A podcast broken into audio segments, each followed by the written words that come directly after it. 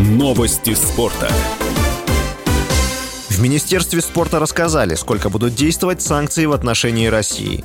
Глава ведомства Олег Матыцин выразил мнение, что ограничения не будут сняты в ближайший год. Чиновник заявил, что теперь российское спортивное сообщество будет активнее взаимодействовать с азиатскими странами. По словам Матыцина, никогда в истории не было такой дискриминации спортсменов по национальному признаку. При этом министр спорта считает важным сохранять диалог со всеми спортивными федерациями.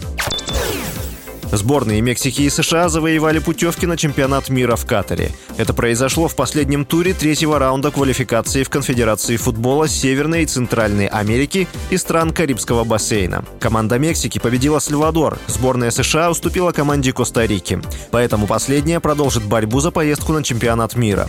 Сборная России была исключена из отборочного турнира перед стыковыми матчами по решению ФИФА стало известно условие возвращения российским теннисистом Даниилом Медведевым статуса первой ракетки мира. Об этом сообщает РИА Новости. Медведеву нужно выйти в полуфинал турнира в Майами, чтобы вернуться на первую строку рейтинга Ассоциации теннисистов-профессионалов. Для этого россиянину необходимо обыграть в четвертьфинальном матче действующего чемпиона турнира поляка Хуберта Хуркача.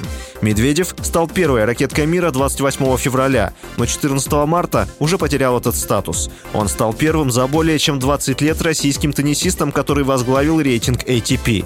Последний раз это удавалось Марату Сафину в апреле 2001 года. В 1999 году первой ракеткой мира был Евгений Кафельников. С вами был Василий Воронин. Больше спортивных новостей читайте на сайте sportkp.ru